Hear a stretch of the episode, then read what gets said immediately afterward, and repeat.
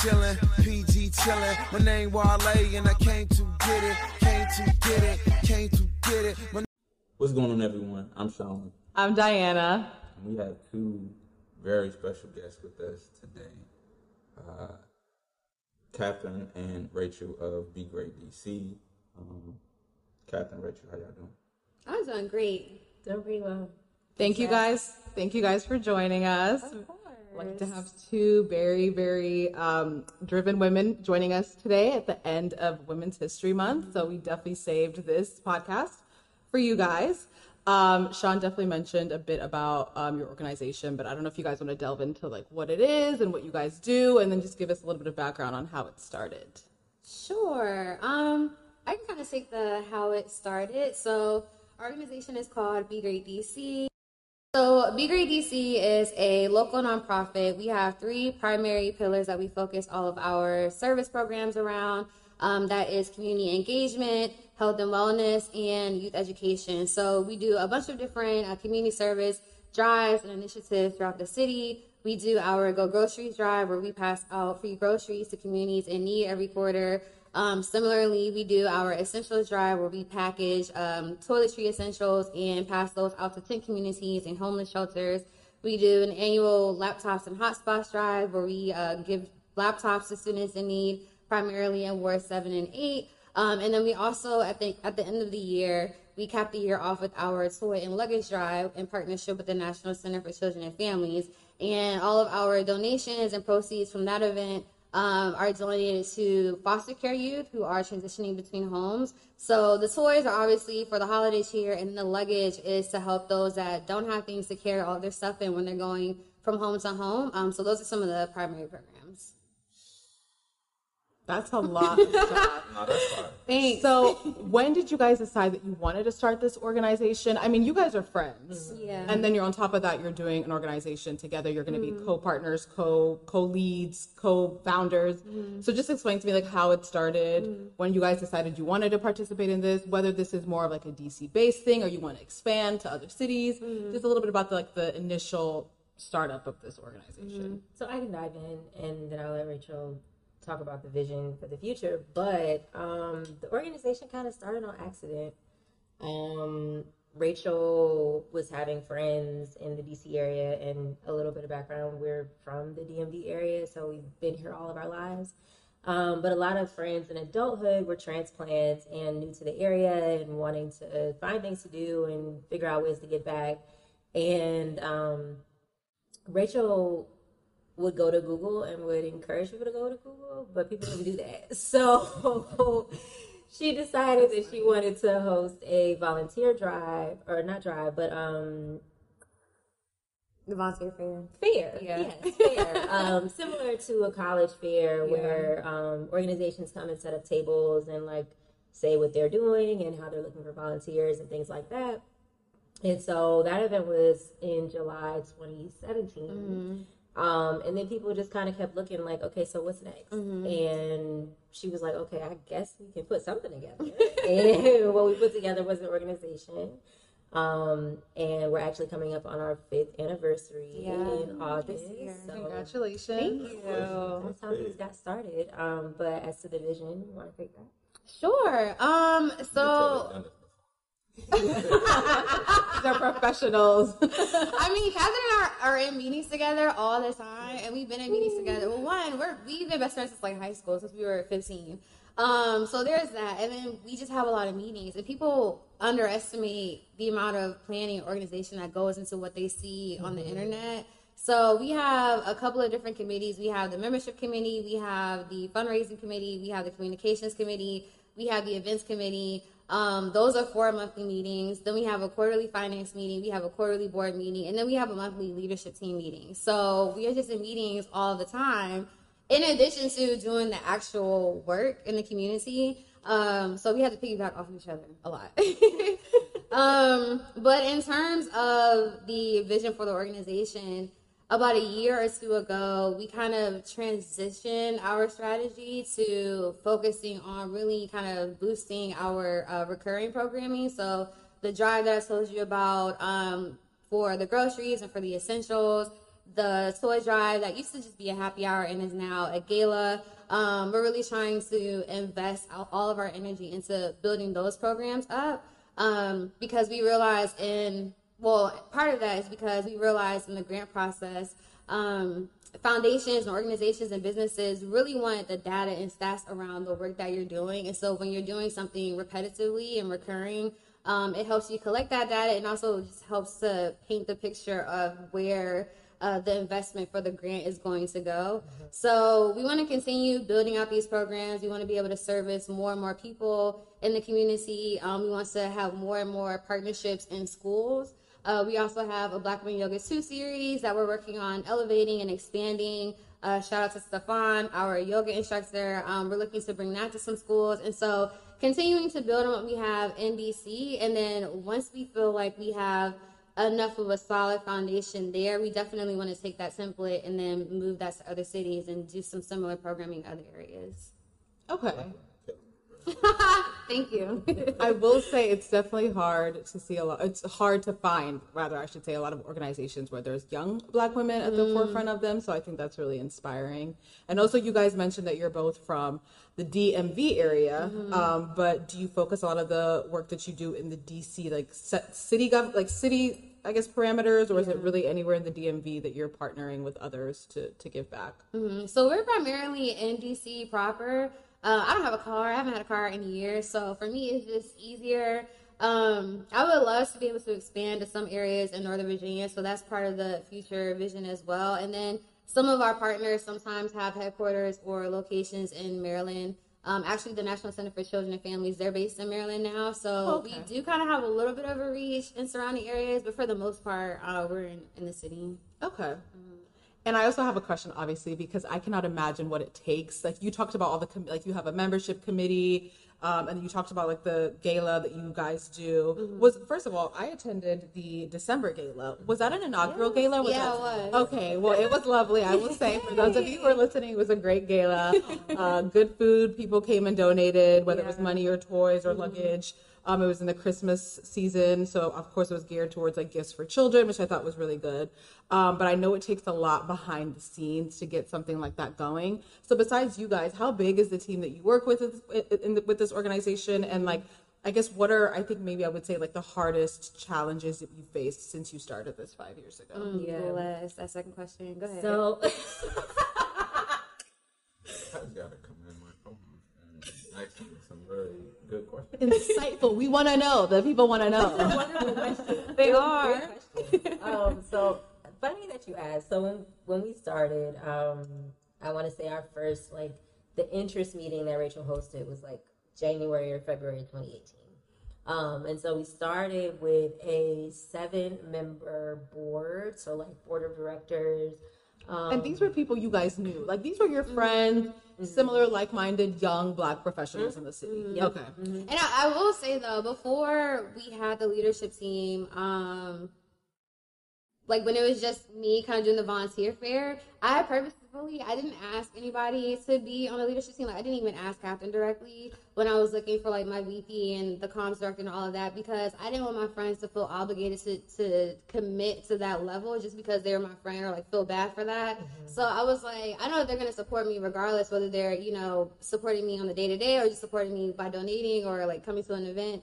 So I was like, I wanted people to feel called by themselves to show up and do the work. And then it's like, whoever pulled up, whoever was willing, you know, like, let's do the work. And then what Katherine's about to explain for the actual board, like the governing board, then in that situation, I did reach out and ask people that I knew. But in terms of like the founding team, I just wanted the people that just wanted to show up just because they wanted to. So that was nice. I literally, like, Rachael tweeted the Eventbrite. Like, I'm not her best friend. I signed up for these events. Like, got the email to figure out where the location was. We did not talk about it at all. And it was really perfect timing for me because I wanted to give my time to an organization. But I felt like I wanted to give my time to an organization that did different things, like that wasn't just focused on women or children. Mm-hmm. And oddly enough, didn't know that my best friend was about to create the literal organization that I wanted to be a part of. And so we started off with 7 board members, and as we broke out board members and like committee leads, mm-hmm. that team grew because not all the committee leads were board members and vice versa. And then in 2020, in the middle of a pandemic, mm-hmm. we launched our membership program. So I believe as of now, we have around low 40 active members, and that's including us and the executive leadership team. And it's definitely been a huge helping having the membership grow throughout mm-hmm. the years, mm-hmm. because as our team grows, our impact can grow. And what I've noticed is that as we're having more members show up, as they're bringing friends, things are really able to operate way more seamlessly than they used to before, because, you know, it was just a few of us trying to do a bunch of different things. But now we really, you know, I think the last event that we hosted, we had 15 people help, and the one before that it was even more than that.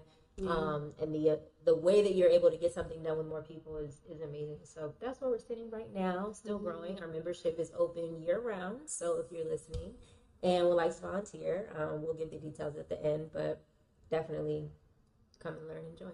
Yeah.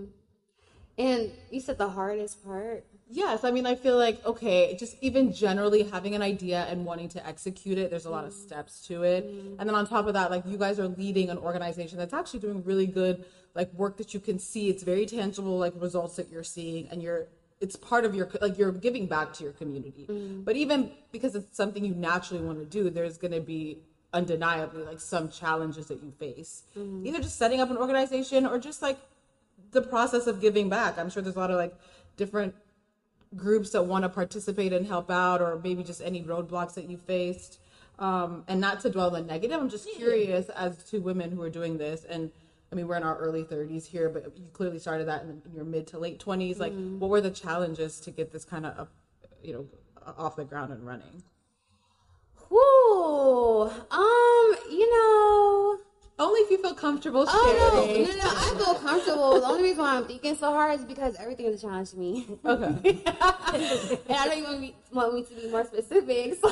No, it's funny because I feel like just even an idea. Like, you can have an idea, and everyone has ideas, but implementation is something that a lot of people, I struggle with it as well, just in my regular life, but I'm not even doing any good work. I'm just so, so you know what I mean? Like, what would be, I guess, something that you think maybe, also, you know, it could also be something that you struggled with, or as a young organization you struggled with, but now it's something that you see as a strength. I mean, something that you've grown to enjoy and expect out of the situation, and something that's been a teaching moment. I'll reiterate and say everything is challenged. However, though, I think sometimes just, well, one part that I think is underestimated is just the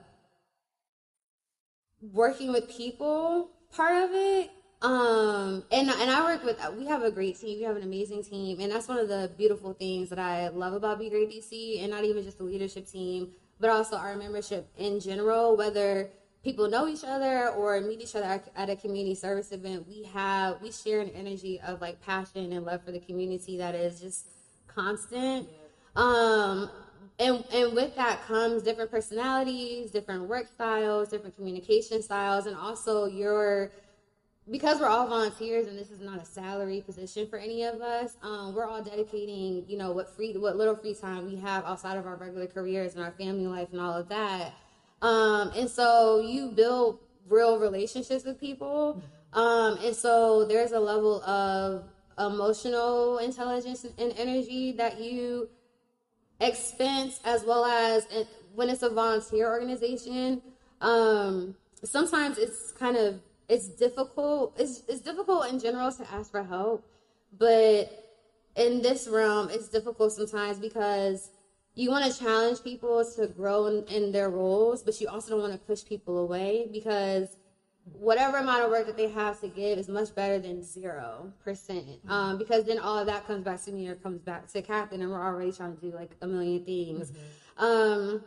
So that's been kind of a recurring challenge. I almost feel like in the beginning, sometimes I feel like the beginning was easier because, especially the very beginning, like just putting the volunteer fair together, granted, it was a lot of work, but there were no expectations. Mm-hmm. And so now that we've been doing so much for so many years, now there are expectations every year, not only for us to be able to do what we did last year, but then to do it better and bigger. Mm-hmm. And, you know, what we're going to do in 5 years and 10 years.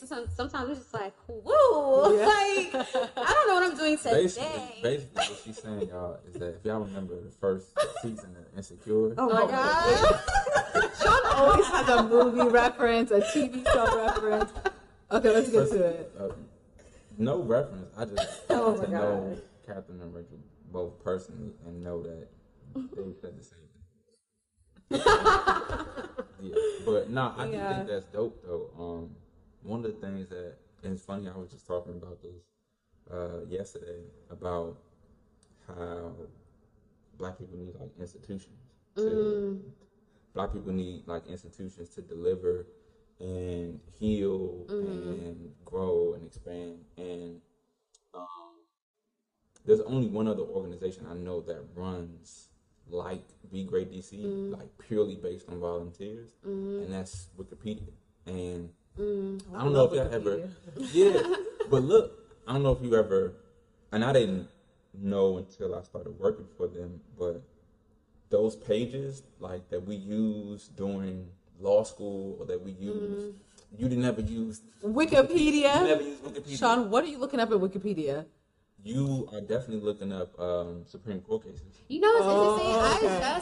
I just did an article to Kira, shout out to Howard, like a week or two ago. It was like a research article about why Wikipedia should be seen as more of a trusted educational source. That's and like the debate between like why academics would keep Wikipedia from being that. That's a whole other conversation. Listen, I'm not even academics, but it was very interesting. You all remember being younger and being told like Wikipedia isn't a trusted source. Oh, for right? sure. Yeah, that's exactly what the whole, it was like a one-page paper. It wasn't even that long, but yeah. Look, I used to work at the Wikimedia Foundation, which was a part of Wikipedia.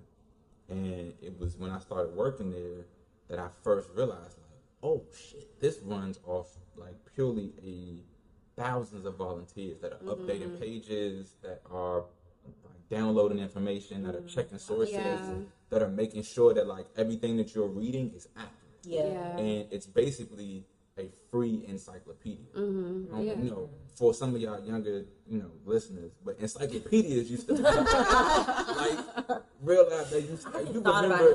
When's the last time you when's the last time you thought about the Dewey Decimal System? I have not. Wikipedia is why we don't think about the Dewey Decimal System. Wow. Whenever we want to look something up and we want to trust that that is what it is, what's the first page that typically pops up, and what's the first page you go to and start looking for the last couple movies that Michael B. Jordan did or directed, or how many Oscars Viola Davis and Angela Bassett did. You trust Wikipedia. Because Angela Bassett did the thing, you know? So when you go to Wikipedia and you read those facts, you like, those are the facts. Yeah. That was an encyclopedia. And for an organization like Wikipedia and Be Great DC to run off of volunteers, that speaks to the energy. That was another thing I realized working there. It was like, people was really excited to work there. Like, this is an energy about being here. And I think, especially for myself, having been to a few of y'all events, know that like the energy when you are playing R&B music while y'all are giving out groceries to the community, or like how you are engaging, I don't know, people that are actually in the community that appreciate y'all gifts, how they feel about getting it. Because I think that's a really deep part of service that a lot of organizations miss is it's not just about groceries or toiletries or laptops or anything like that. It's about like building community. Right, so. Forgive me if I didn't catch this at the beginning of the conversation, but do you guys focus on one specific demographic, or it's just generally the community? Young, old, Black people. Well, I figured that much. But children, high school kids, young, old, or just anybody in need who is Black in the community. I mean, we have have programming for a lot of different demographics within the Black community. So we have programming for children, working on programming for teens. Mm-hmm. We have programming for low-income families. We have programming for just any Black man that wants to come and do yoga for the first time. So we definitely focus on different populations, but the overarching theme is, you know, helping Black people in DC. Yeah. I feel very Oprah-ish for what I'm about to ask. But it's actually not that bad.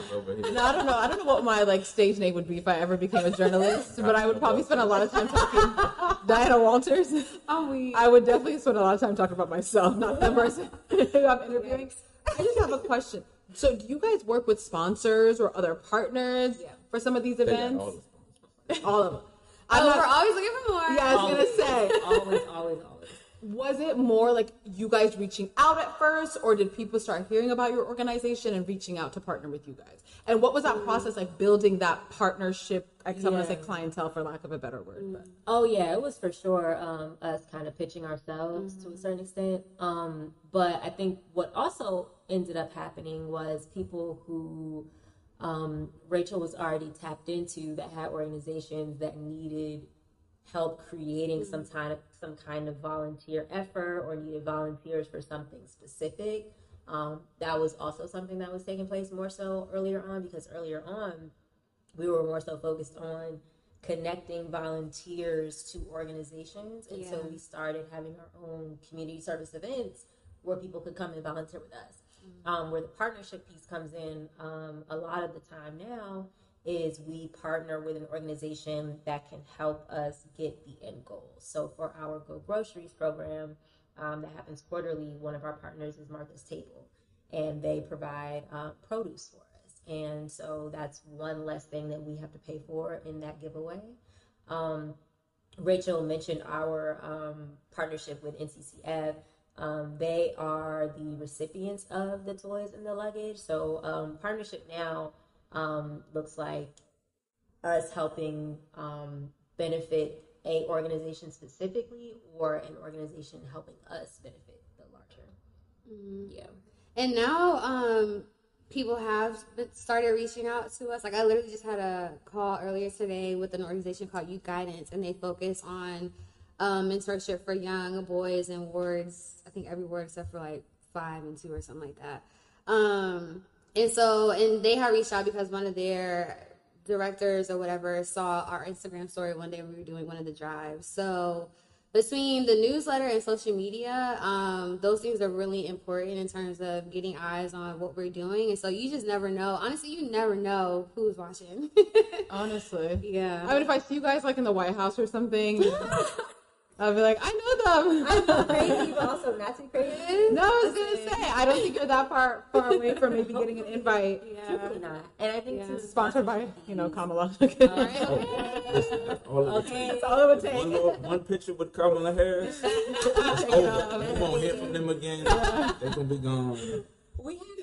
We have been blessed to have some local sponsors. So some events that we have will have someone sponsor a giveaway that we can do. There was this one business who curated beauty boxes specifically with Black-owned beauty brands. Oh, wow, that's nice. And we used to have a program called Working Women Wednesday, where one Wednesday a month, women would come together and be able to work on things that were personal projects to them. Mm-hmm. This was pre-pandemic, so that kind of slowed that down. But the beauty subscription place, I don't remember how that connection happened. It was Kristen. I don't know how. I think she knew the person that curated the boxes. Yeah. Shout out to Kristen. And no, seriously. And we were able to, put people onto these Black-owned brands in DC. So, you have a free giveaway. If you like it, go spend money with them. Mm-hmm. So that's kind of what we try to impress upon in sponsorship, especially in local businesses, in saying, we have a network. And, if you sponsor something small for us, you never know what that return can look like.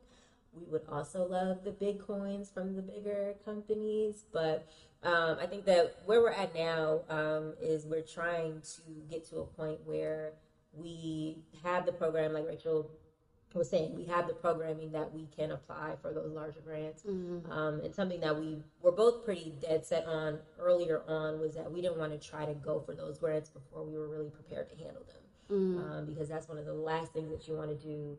That's really good advice, I would say. Like, that's one of the last things that we wanted to have on our heads was that we got this money and, you know, we weren't able to do what we wanted to do with it. We weren't set up. We didn't have the infrastructure. But now we both feel like where the team is at now, we're definitely ready to start on. You talk about the infrastructure. Like, you don't have the infrastructure yet. I guess the cart before the horse. Is that like a term, a euphemism people use? Yeah. But did it take you guys like maybe a year or something to get that infrastructure running? Or do you feel like also you guys all know each other's work styles? You kind of know each other, so it's easy to put the pieces together. No.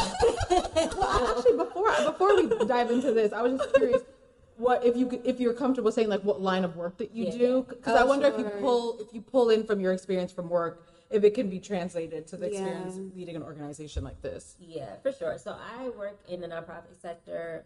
My company stewards a fund that was established by Congress back in the 90s. So I work in nonprofit, but not in the like small nonprofit culture. I think there's like 500 or 600 people at my company, and I am in like the program administration piece of that. Okay. Mm-hmm. So I'm an account director at a bipartisan public affairs firm, and so basically what we do is help organizations, corporations, sometimes individuals, nonprofits, primarily kind of communicate some of their policy issues and concerns that they care about to people on the Hill. And then we also help them kind of communicate and tell their stories to internal stakeholders like staff, investors, things of that nature. So do you guys think, because you have some managerial experience, it is easier to manage an organization that you do on the side? Or do you think, if anything, that might complicate the way that you work with your friends in an organization like this?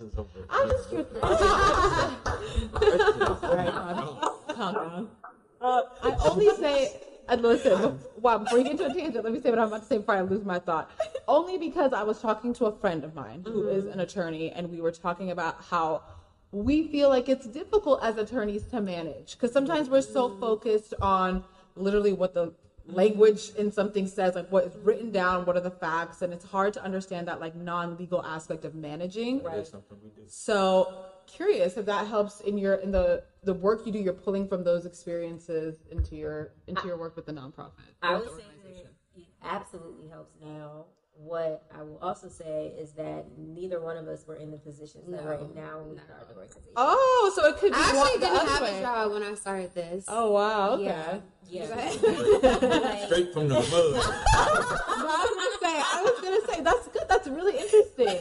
So maybe it's the other way around. It's definitely. So what I think and what I often appreciate about Rachel and myself is that because we were in our mid-20s when all of this was beginning, we were individually learning about ourselves, but also learning about each other. And so we were getting to know ourselves as women. Yeah. We were getting to know each other again as friends and getting to know each other as colleagues. And in that, I think that we were able to each figure out what our leadership style was. And it's definitely times when we butted heads. But I think it's time now. Seriously.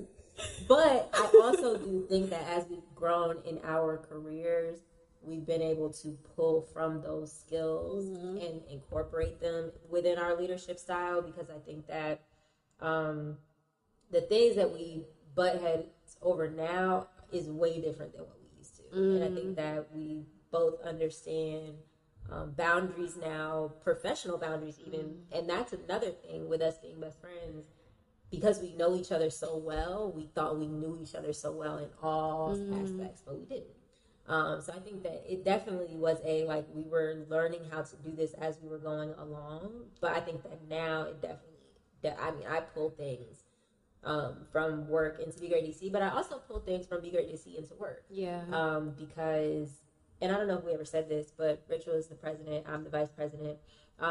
So in like those top seats, there's things that like we are the decision makers on. and we know what should be considered in making those decisions. So now I'm able to understand that there and pull it into work and be a better employee to my boss because I know what things are. I like the theme, the background music of my girlfriend. Oh my God. Wait, which one would you be? Whoa. Okay. It's four of us. I'm just curious. But, you referenced it, I mean. I wanted to kind of rewind a little bit to ask, how are y'all doing? Oh, wow. That's deep. Well, right in the middle of this thing. I was like, right, because I was about to turn from Oprah to Wendy Williams in a second, but let's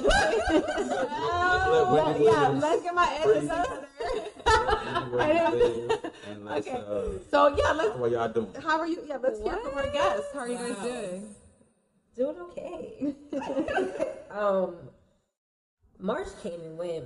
March came and went in a way that, like, I think every year we always do this thing where, like, you know, the upcoming year is going to be this and it's going to be that. And I feel like this year is moving way faster than I anticipated it moving. I really need to revisit some of the goals and some of the things that I wanted to accomplish this year, because Q1, like, really snatched me every kind of way. So holding on, hopeful for the rest of the year. Yeah, I'm good. I did, like, in the beginning of the year when January 1 came, I was like, I'm not ready. I'm really just not there yet. So I kept pushing my New Year start date back or whatever, just because I just had a feeling that I just feel like this year is going to require a lot out of me between Be Great DC and between, you know, continuing to grow in my day job. So it was like, I know what I'm going to have to push the pedal, and right now I don't necessarily have to push the pedal, so it's like I'm trying to take my time into going into that, and now it's like getting into pushing the pedal mode. But, you know, all things considered, I'm blessed, I'm healthy, my rent is paid, Yeah.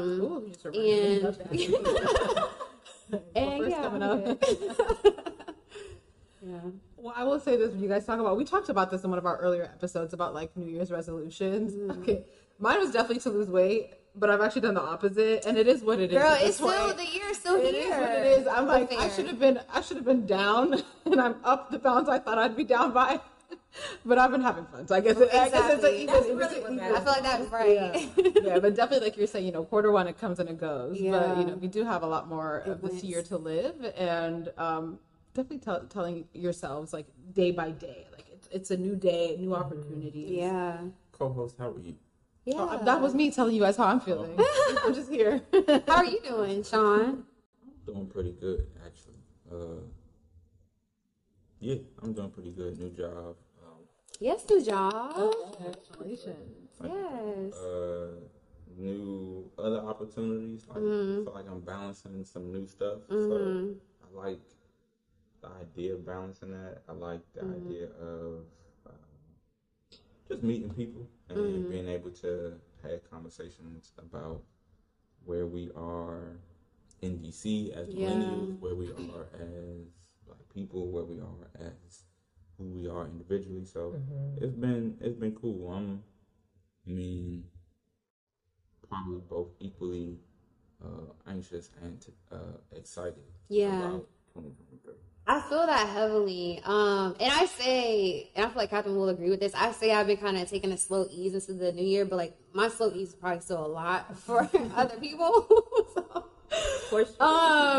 Wait, do you feel like you have to be busy or have to be doing stuff? Hell no. Oh, okay. I don't know if that's what you were saying. Like, it's still absolutely a lot for other people. I prefer not to be honest. Okay. So one thing about me, because I'm going to take a nap. I'm not nothing on the calendar. Like, okay. No, I don't care about none of that.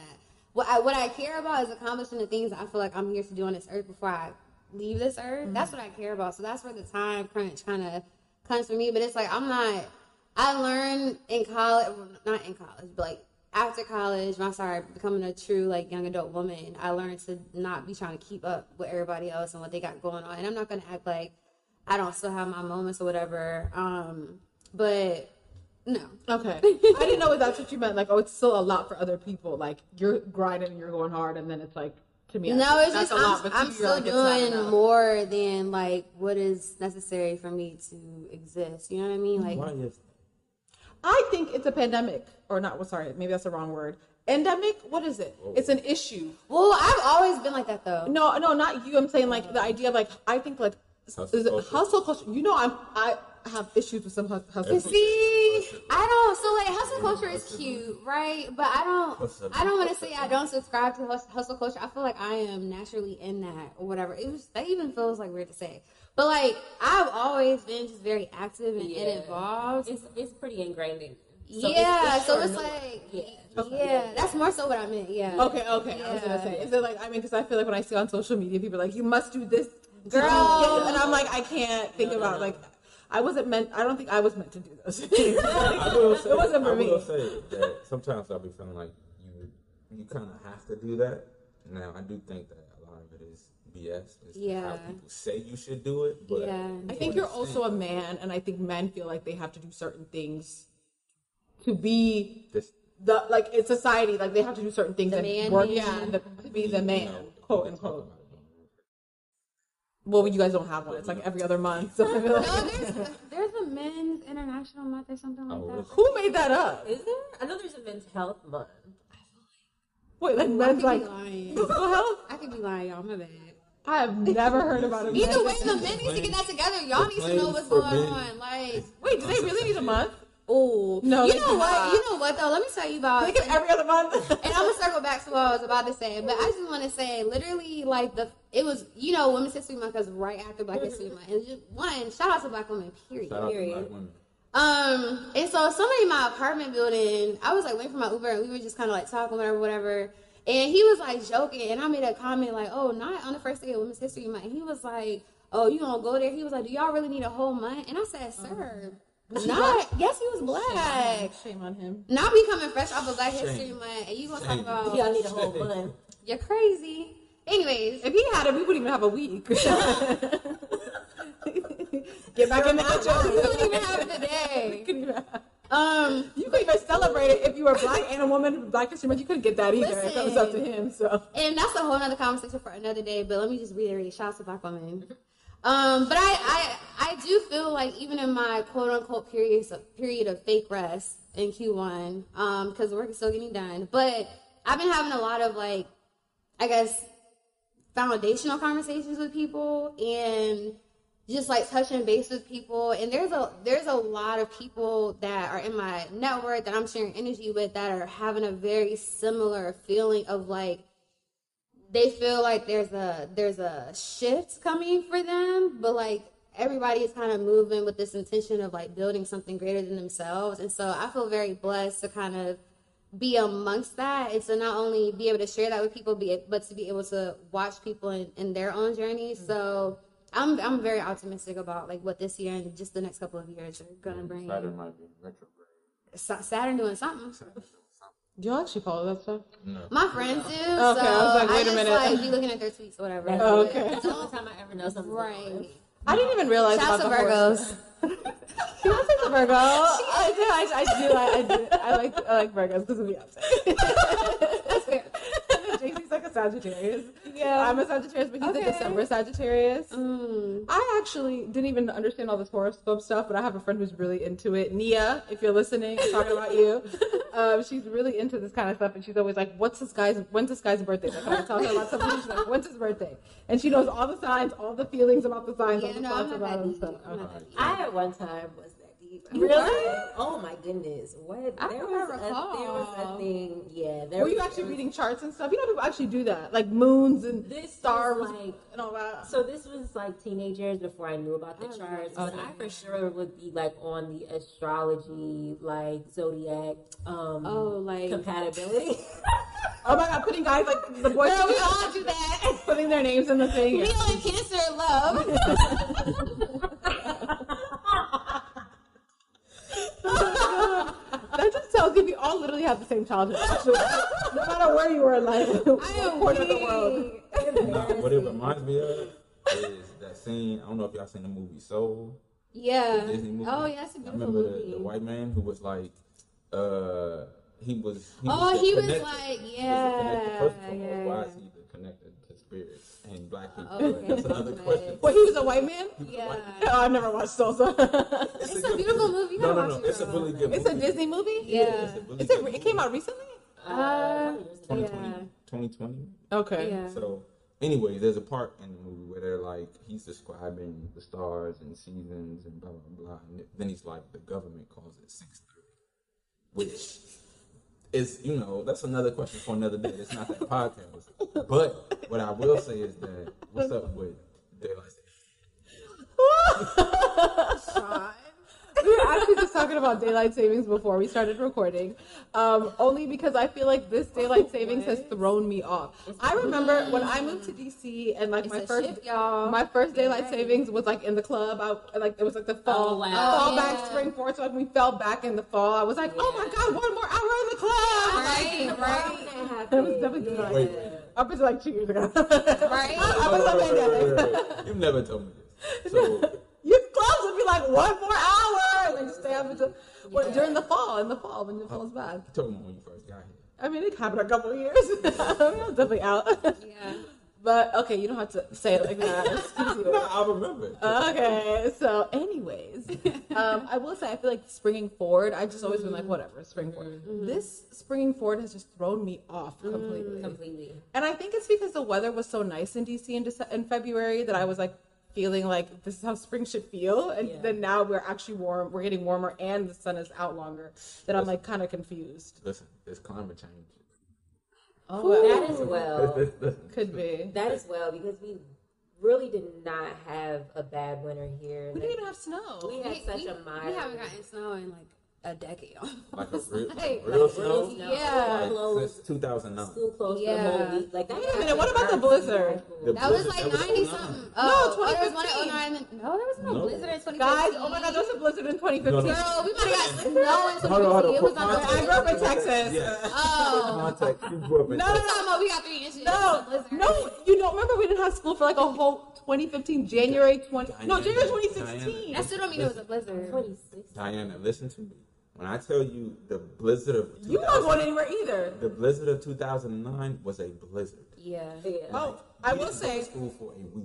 Okay, well, I will say... We didn't either. But I will say January 2016 United States blizzard is on Wikipedia. That's the whole country, though. All right, Wikipedia said it. It was on Wikipedia. Right? You guys, only reason I remember is because it started snowing when I was at brunch, and then my friend was like, "You need to go pack." It really don't snow at brunch no more. That's crazy. It was like started snowing brunch, and he was like, "You need to go get some food. You need to be prepared." He grew up in like northwest, Pacific Northwest, and he went to school in Maine. So he's like, "No, you need to be prepared." I was like, "Whatever." Yeah. Went home, chilled. The stores didn't close. Was I that friend? No. How do you know? Because I wasn't at brunch with you. She said he grew up in the Northwest. Okay, Sean, it has to be Sean. Because I feel like I've said that too. Maybe, and I'm never listening because I'm like, whatever, like it's not real. But I remember that because we ran out of food and we had to go to the CVS. Oh, you know what? I do remember that because that was right when I got added to the groupie, but I wasn't talking yet. And I remember being in my apartment in Manassas, and I was just like drinking wine, listening to music, like on the floor, like just by myself. That's what makes you remember this. Yes. and so me and my roommate at the time and our friend who was staying over, well, actually it's her husband she's right. But it was, and all I know is we ran out of food. We had like a little bit of rice and like stew left, and we're like, we're gonna starve. Like at this point, it's like day 3. Yeah. We're confused. Like I didn't realize this was real. Oh my God. And then we were in love because my mom helped me dig out my car. Well, like it was so bad. And then I actually have videos of this somewhere, probably in my iCloud, but. I was like, oh, let's just walk to the CVS. Oh, yeah. I took one step out, and I like my foot went into the snow, like deep, and I was like, oh no, I'm not prepared. So I had to go back and like layer up, and the CVS was like 2 blocks away. It took me like 20 minutes. Oh, was this when was this? This was in January 2016. So you lived? I was in 11th Street? No, I was in Van Ness. Oh damn. And I'm like putting my boot, like stomping through the snow, and I was like, "No, thank God there was one up 2 blocks up." And then we get to the CVS, and we're like, "Oh, finally!" All they had was like frozen pizza, Oreos, wine, so we got some of that, and then like slept back. But all I'm saying is, I was like, "Yeah, that blizzard." Okay, I was like, I can't live in this kind of environment.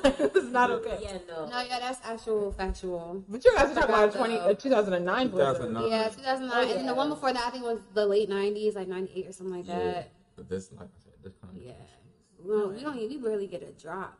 Oh, it's it's a little scary. Like, my mom, it was in February, and she was like, oh, thank God it's so nice out today. I was like, Mom, it shouldn't be this nice. It should be. She was like, okay. I was like, no, really, it should not be this. It was like 70. It was a high 70s. Have you guys watched, like, The Day After Tomorrow?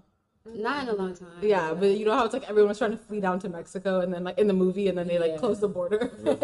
I'm not mad at him. You weren't talking about that wall. I mean, they're going to block it if we move there. They're going to block us from coming back. So. It's weird. But I wanted to pivot the conversation real quick and ask, what are, just in terms of anything, but what are your thoughts about what's happening in D.C. right now? Just how do you feel about D.C. as a city, the area, obviously, Diana, having lived here as long as you have, you have plenty of damn. I'm basically a local now. Right, but we also have people local. Where do you live? In Southwest.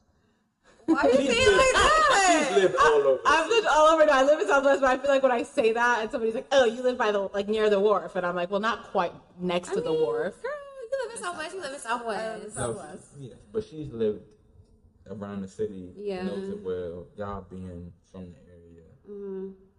How do y'all feel about it?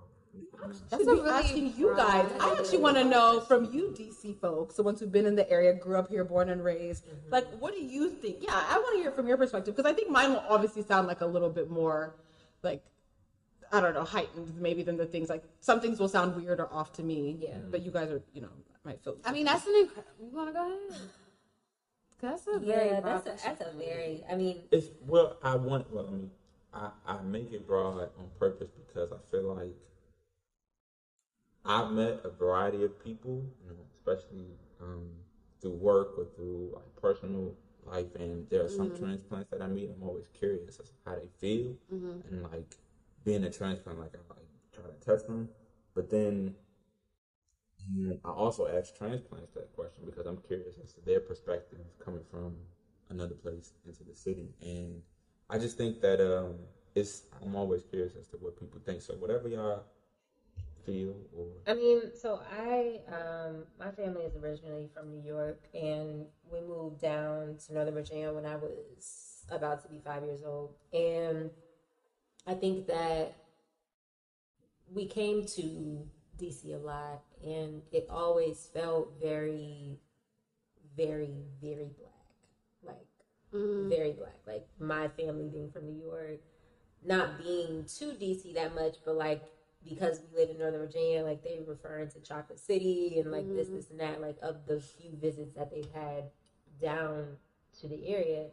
So the DC that I felt like I was seeing when I was younger, it just felt like community, even if we didn't, know people from all throughout the city. It just felt like, oh, I'm coming to an area where there's a lot of Black people. And then, when I first started college, I went to Howard, so that gave me a different perspective because now I'm actually living in DC, right off of Georgia Avenue, again, super Black, but now I'm venturing off, and I'm seeing, parts of the city is changing, and there's a lot of people that, moved here that aren't from here, and, I'm seeing way, way more white people than I'm used to seeing in DC because I'm just going to different parts of DC. And then moving away for a few years and coming back, I almost felt like I came back to a different city. And it's a complicated feeling because the city is getting built up. There's so many things to do. That's great, but I also see so many people that have been here for so long being driven out and not really as the focal point and. I mean, it's just a complex feeling when I think about DC as a whole. I love it. I love the city.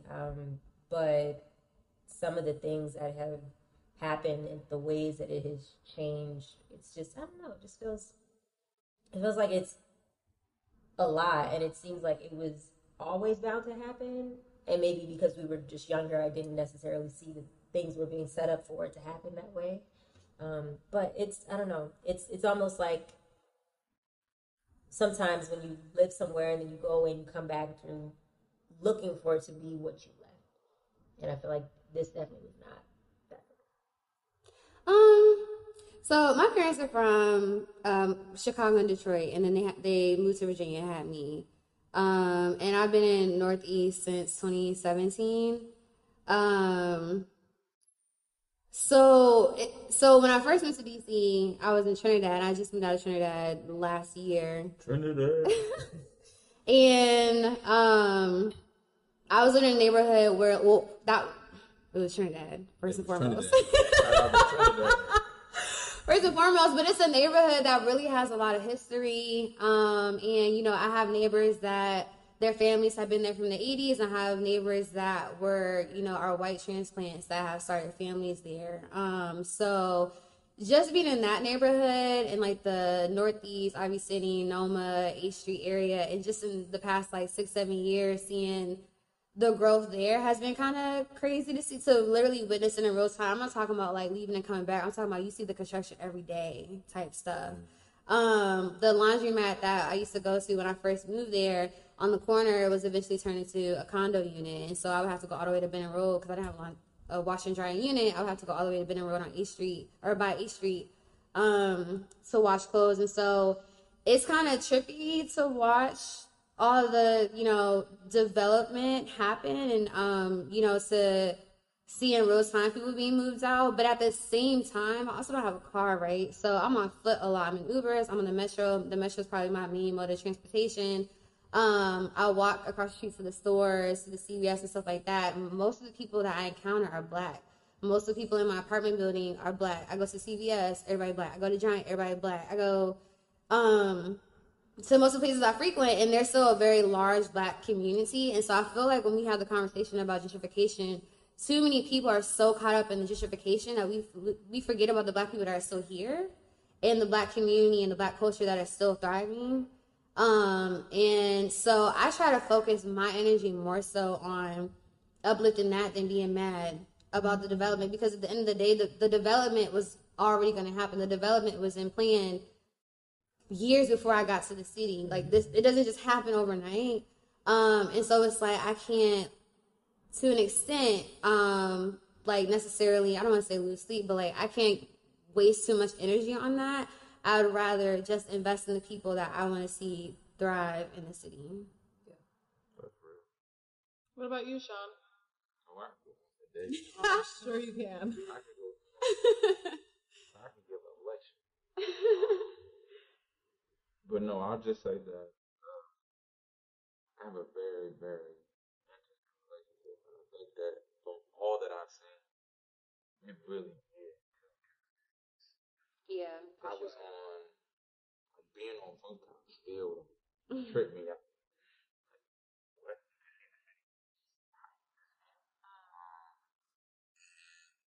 But I'm also appreciative of it being very even the mayoral race. It's not like we like, oh well, we're gonna support the Black. Right. Yeah. Every person running for mayor, seriously, that is going to get any votes is Black. Right. So I feel like I'm living in Wakanda. Yeah. But I'm also upset. But I'm being real though. No, okay. Yeah. But I feel like I'm living in Wakanda, but it just, it's like, you know, recipes that will get passed. We're trying to figure things out. In the midst of figuring things out, we're seeing how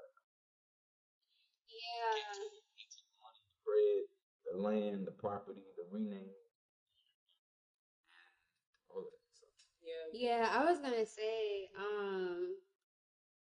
damn, what was I gonna say? Oh Lord. So your point about how like people are moving and we're kind of playing catch up.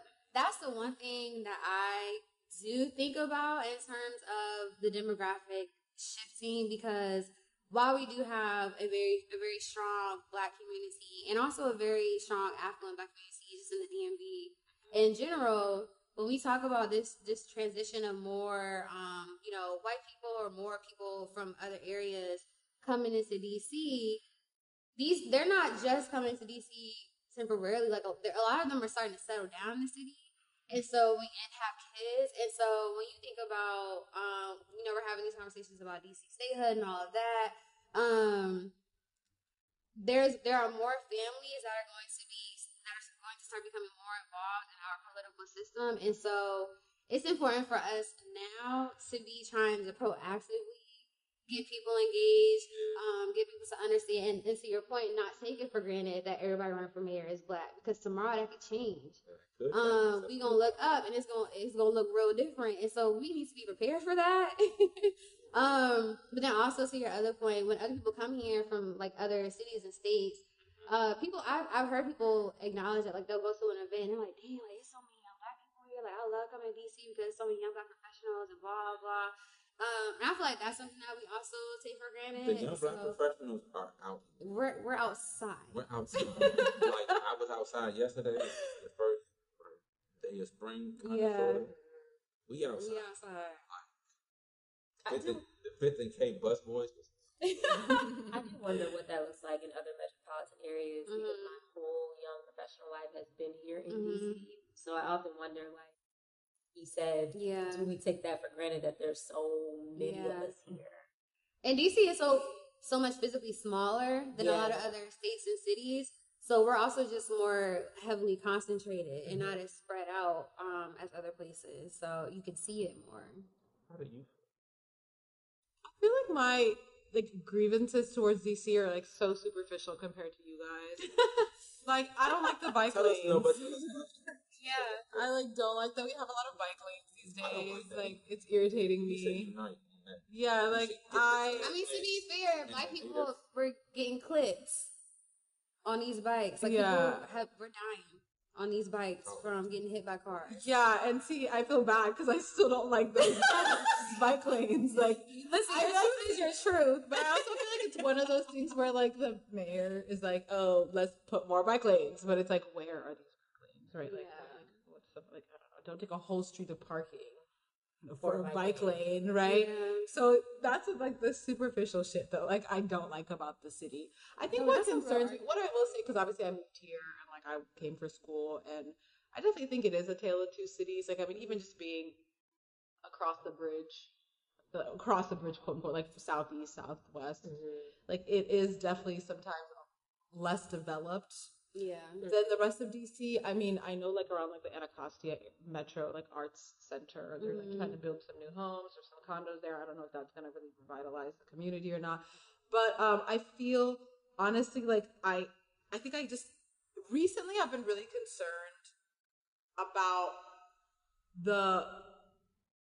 what the city is doing, I guess, to shepherd the youth, like the children. Mm-hmm.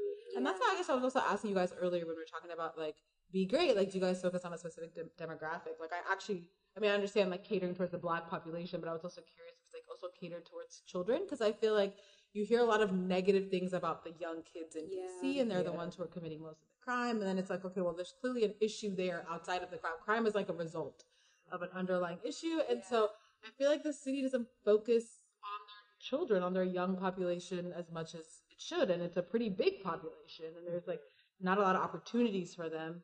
So then I think, like, if I wanted to raise my kids here, like, I want to be in the DC city limits, right? But like, would I have the same resources for my children that I could get outside of the city limits, or just across the boundary? Like, if I just move to Maryland and Northern Virginia because they want a better safety and better opportunities for their kids.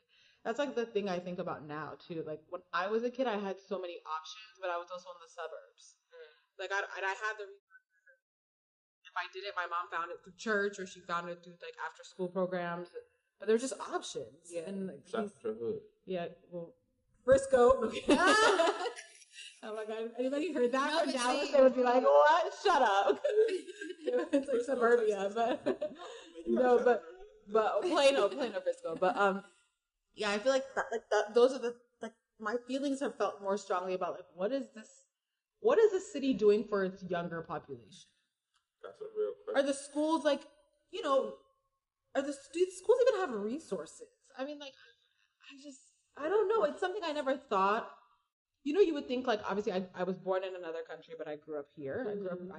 I did all my education here, with the exception of my kindergarten. I did kindergarten in another country, but, like, where I come from, I was born in Kenya, but where I come from, like, education is even to this day, like, not even, it's, some people just never make it past 8th grade. Some people just never go to school in general because there's so many costs associated with it. Even if it's free, tuition is free.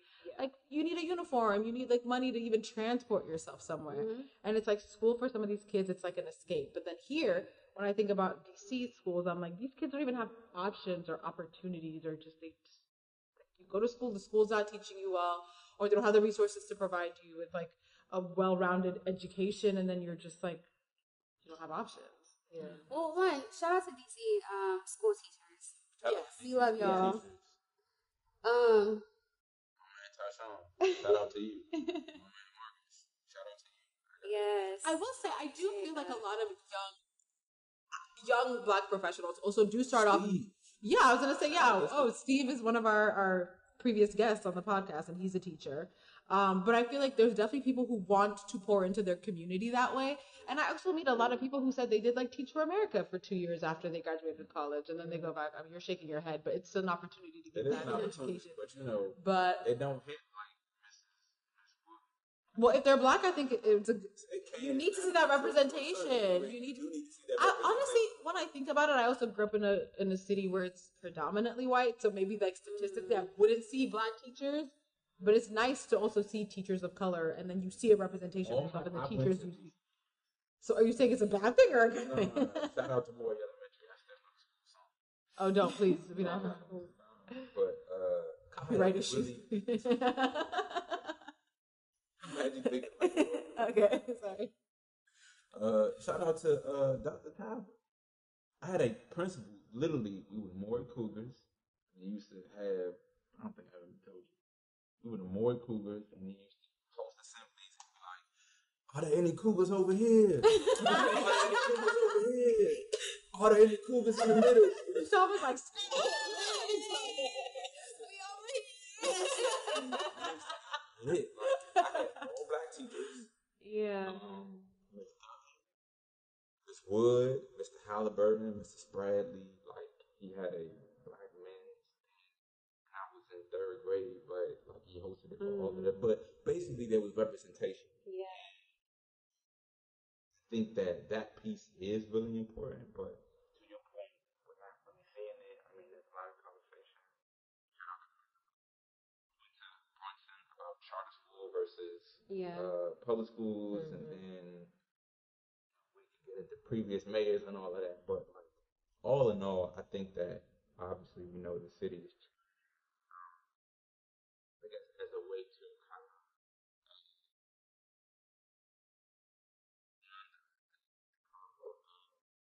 What would you say is, like, one thing you're excited about for DC that you're seeing? It could be anything, like broccoli fest or, you know.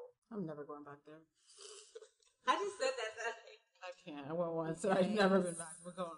Maybe somebody out there is excited about it. Well, just festivals in general, or, you know, there's a new, I don't know, Sweetgreen by your apartment. Man, remember I used to stay at Sweetgreen? I've not had a Sweetgreen salad bowl in over a year.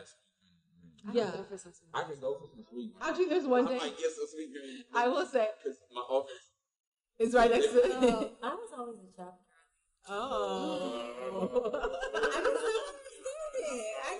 No, Sean. When we did that job, when we were doing the bar prep, like we were selling those bar prep memberships. Remember that our boss, whatever he was, he would give us the chopped salads, but he would never give us an option of Sweetgreen or chopped. He used to scare me.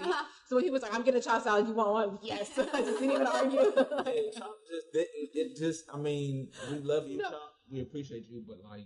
There's one time in law school I went to Sweetgreen like 3 or 4 times that week, and then, like, at the end of the week I walked in and I saw the same person who'd been serving me like every day, and I looked at her and I said, "I can't do it. I'll be back tomorrow." Yo, I used to go to the Mom's Organic a lot in Iowa City when I still lived in Trinidad, and it got to the point where I would go to like the food bar that they have and get lunch or whatever after I work out, and so it got to the point where One of the girls working there, one time she was like, okay, see you tomorrow. I said, you know, no, I can't come back. Gotta get some space. I said, wait a minute, that's too much.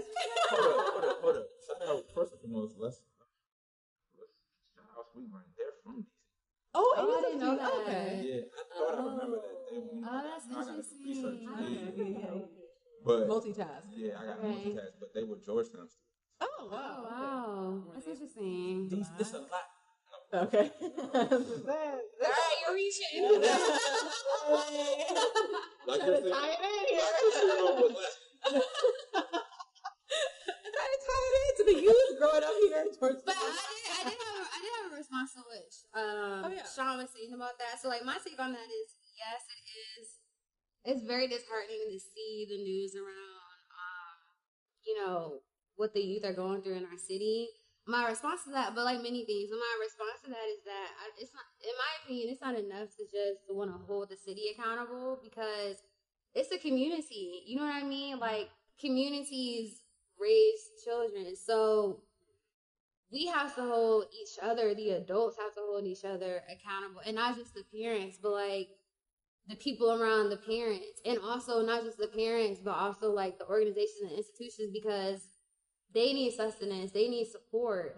And so, to me, we talk about the rates of crime. Like, crime is a reflection of poverty or lack of resources. And so, it's not enough to just be like, oh, we need this program, we need this program. Like, people need to be healthy. People need to go to school without being hungry. People need to, feel like they have peace of mind when they go to sleep. People need to feel comfortable existing.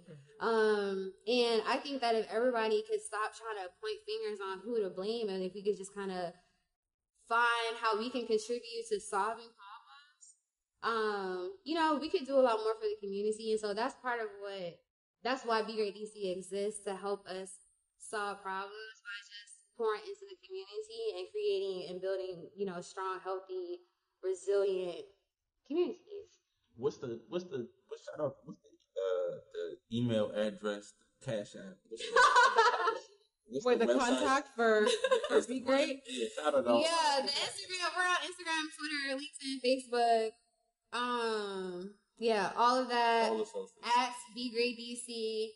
Our email is reachbegreatdc@gmail.com, and our website is begreatdc.org.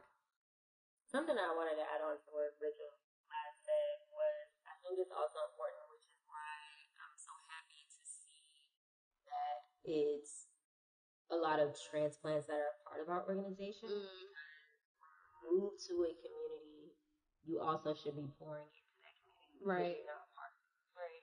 So I think that's something that a lot of people that move to an area don't always consider.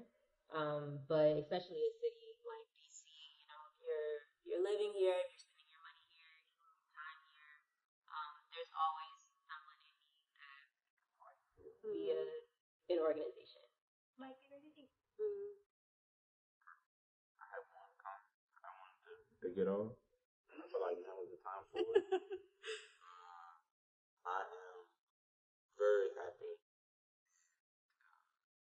Appreciate you all.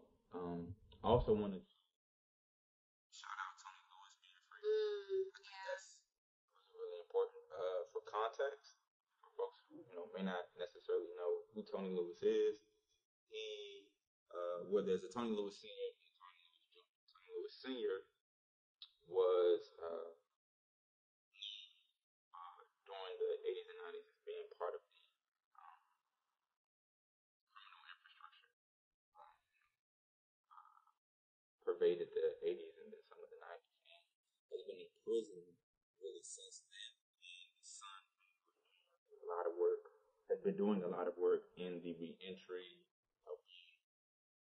of individuals who were incarcerated to reenter society and get jobs, and kind of just come back to a home that, as we noted before, just looks different. And his dad, Tony Lewis Sr., was finally freed last week. And he's literally been in jail all of Tony Lewis's life, almost all of it. Posted pictures and like, oh man, the hardest because that's an important thing. That's an important part of the culture of DC that I think sometimes gets lost. And I just wanted to shout that out. But also, of course, I wanted to shout out Be Great DC, Katherine and Rachael, for being a part of the organization, podcast. Thanks for having us. Yeah, thank you. Happy Women's History Month. We are putting out a playlist called For the Ladies. Come on, playlist. Yeah, you know, we love a playlist. You know, listen to, enjoy, to carry on the spirit of Women's History. No, I just really wanted to say thank you to everyone who participated today. For you ladies who came and joined us and talked about your organization, I definitely think it's inspiring to hear that the work you guys are doing, you feel like it's fulfilling enough. And it's also something you guys decided you wanted to do because you wanted to do it. Like, it wasn't because you wanted it on your resume, you want to network. It's generally because you want to give back to people in the community that you grew up in. And I appreciate that. It's very inspiring. So thank you for sharing with us today. Yeah, they be for real. They be in the middle of Southeast. Like whoa. Like, I feel y'all, but I'm gonna catch y'all later. Like, I feel you, but you know, you gotta listen. You gotta meet the people where they are. That's awesome. Where they are. Seeing people at the events that we like give our stuff to, and just hearing them say thank you or just smile. Oh, like, God bless you. Like, that's my favorite part. Mm-hmm. Every time, and sometimes those mornings be stressful for me. Oh my God! But it's those moments. It's like, okay, we can keep doing this. Mm-hmm. What are y'all looking forward to? How about y'all? Mm-hmm. What are y'all looking forward to? What's one thing I'm looking forward to for this year? And then just shout out y'all, cash out. And like looking forward to in general? Yeah. I'm looking forward to travel. Looking forward to travel. I'm looking forward to the concerts that I'm going to this year, for sure. Yeah. Shout out Ari Lennox. Yeah. Yeah. Shout out to her. We're going to get Ari to pop at an event one day. Eventually. Oh, you know I'm looking forward to Beyonce. And is also as well. Houston, I'll see y'all soon.